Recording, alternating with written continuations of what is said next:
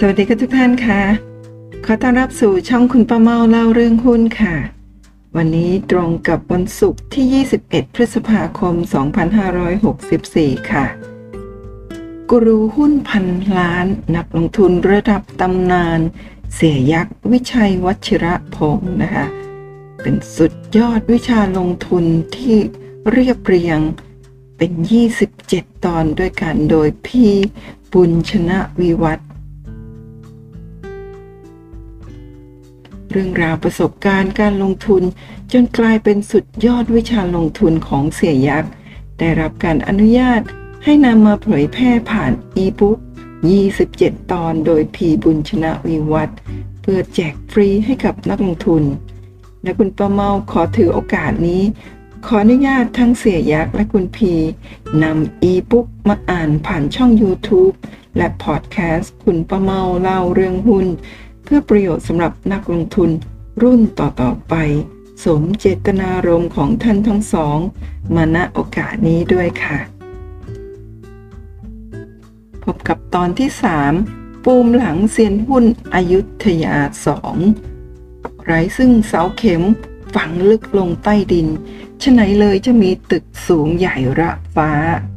ความสำเร็จของคนล้วนมีที่มา ระหว่างที่ช่วย งานพ่อในโรงงานทำเส้นหมี่ วิชัยวชิระพงศ์ได้เข้าไปปรับเปลี่ยนระบบงานหลายอย่าง ตั้งแต่ที่ไม่รู้เรื่องอะไรเลย จนหัวหน้าคนงานบางคน หัวเราะเยาะหาว่า ลูกเท่าแก่คนนี้ เป็นคนไม่เอาไหน การขาดความยำเกรงในหมู่คนงาน จะสั่งงานอะไรก็ติดขัดไม่ราบรื่น วิชัยต้องพิสูจน์บทเรียนบทแรกของการบริหารคนในครั้งนั้น ผมต้องกลั้นใจไล่หัวหน้าคนงานคนนั้นออกคำแรกที่พูด ถ้าหากมีคุณแล้วผมไม่สบายใจ ไม่มีคุณเสียดีกว่า ทั้งๆทที่ตอนนั้นยังไม่มีใครช่วยที่ต้องทำงานอย่างนี้ เพราะการเป็นผู้นำเราต้องกล้าตัดสินใจ ต้องทำให้คนอื่นยำเกรงพอไล่หัวหน้าคนงานคนนั้นออกไปแล้ว การบริหารงานก็เริ่มคล่องขึ้น ถ้าเปรียบกับการเล่นหุ้น การไล่หัวหน้าคนงานที่เป็นตัวปัญหาออกไป ก็เหมือนกับการคัดลอสหุ้นที่กำลังจะกลายเป็นเนื้อร้ายออกจากพอร์ตก่อนที่เนื้อร้ายชิ้นนั้นจะกลายเป็นปัญหาใหญ่ มาบั่นทอนจิตใจเราในภายหลัง ในไม่ช้าวิชัยก็รู้ซึ้งในมุมคิดใหม่ ความรู้เปรียบดังสายแร่ทองคำในเหมืองที่ยังไม่ถูกขุดขึ้นมาใช้ ประสบการณ์คือการถลุงแร่ทองคำให้กลายเป็นเนื้อทองคำบริสุทธิ์ แท้ที่จริงความรู้ ต้องรอวันถูกขุดขึ้นมาใช้ร่วมกับประสบการณ์ อย่างเช่น เราเรียนหนังสือมา เรารู้ว่าเมื่ออุณหภูมิเพิ่มขึ้น 1 องศา อากาศจะขยายตัว 1,760 เท่า นี่มันเป็นวิชากลศาสตร์สายวิทย์ทั่วไป เครื่องอบแห้งจากญี่ปุ่น จะใช้อากาศมาหมุนเวียนภายในทำให้เส้นหมี่แห้ง การประหยัดพลังงาน เราก็ต้องลดอุณหภูมิภายในตู้อบ มอเตอร์ความเร็วรอบก็ลดลง พออากาศขยายตัวเป็นหมื่นหมื่นเท่า เส้นหมี่ก็แห้งเร็วขึ้น นี่คือความรู้ที่เราไม่เคยรู้ว่าจะได้นำมาใช้ในวันนี้หรอก วิชัยเปรียบการเล่นหุ้นว่า เราต้องคิดให้เป็นหลักวิทยาศาสตร์ การเป่งของวอลลุ่มจะต้องสอดคล้องกับการขึ้นของราคาหุ้น นักลงทุนที่กล้าวขึ้นมาเป็นรายใหญ่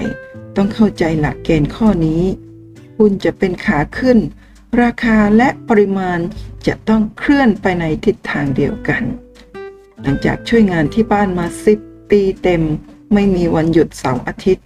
ปีใหม่มีวันหยุด 4 วัน ก็เป็นวันซ่อมเครื่องจักรประจำปี ผมช่วยที่บ้าน 10 ปี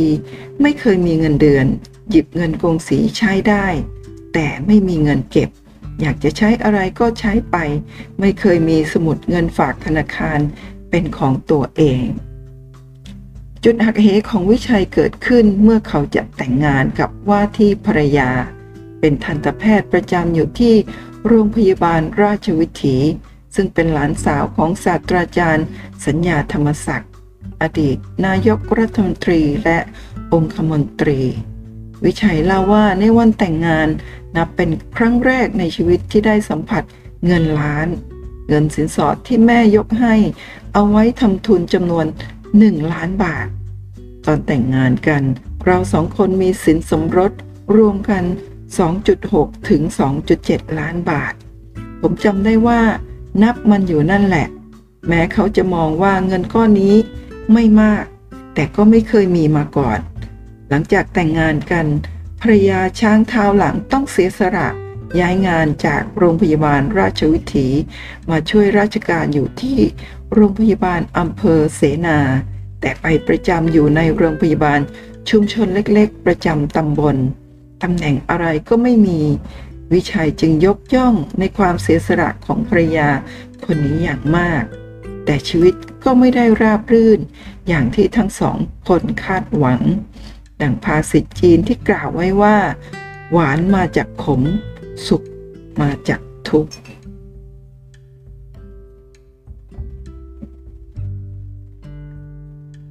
ชีวิตที่ยังไม่ได้ลิ้มรสความล้มเหลว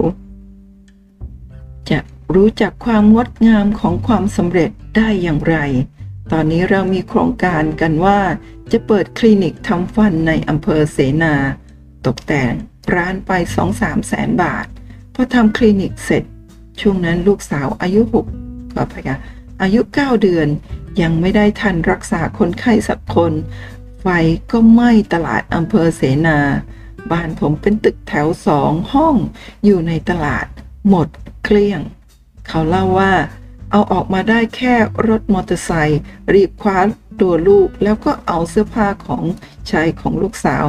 มาได้เพียงลิ้นชักเดียว แต่ของเราสองคนไม่ได้เอาอะไรติดตัวออกมา ห่วงแต่ของลูก วิชัยสะท้อนภาพภายใต้กระจกเงาชีวิตที่มัวหมองในขณะนั้นว่า ตอนนั้นในใจก็คิดว่าโอ้ทำไมชีวิตกู มันถึงบัดซบขนาดนี้ เรากำลังจะดีขึ้นอยู่แล้วเชียว โชคชะตาทำไมเล่นกับพวกเราแรงขนาดนี้ เขารำพึง ช่วงนั้นไม่รู้จะไปนอนกันที่ไหน วิชัยต้องไปขออาศัยอยู่กับบ้านพี่ชาย พ่อแม่ลูกขึ้นไปอยู่ชั้นสี่ชั้นบนสุดของตึกแถว ไม่มีแอร์ มีแต่พัดลมติดเพดาน ส่วนที่นอนก็ปูเอากับพื้น ไม่มีเตียง มีผ้าม่านสีเขียวบางๆ ห้องนอนค่อนข้าง แคบ คับแคบ ทั้งสามชีวิตต้องทนอยู่ห้องนั้นประมาณหนึ่งปี เรานอนมองพัดลมบนเพดานกันทุกวัน ทนไม่ไหว ผมไม่เป็นไรสงสารแต่ภรรยากับลูก เลยให้เขากับลูก ย้ายกลับมาอยู่กรุงเทพมาอยู่กับพ่อแม่เขา แล้วให้ย้ายกลับมาทำงานที่โรงพยาบาลราชวิถี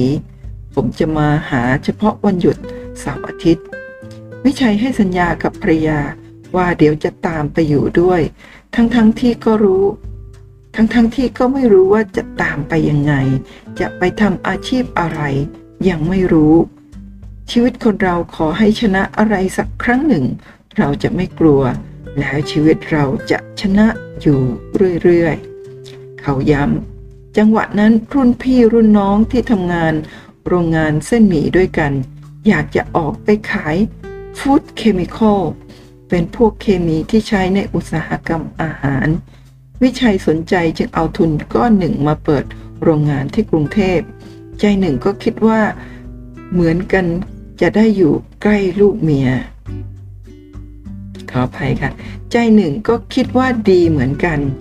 จะได้อยู่ใกล้ลูกเมีย ขณะนั้นมีลูกน้องจบ Food Science เทคโนโลยีทางอาหารสองคน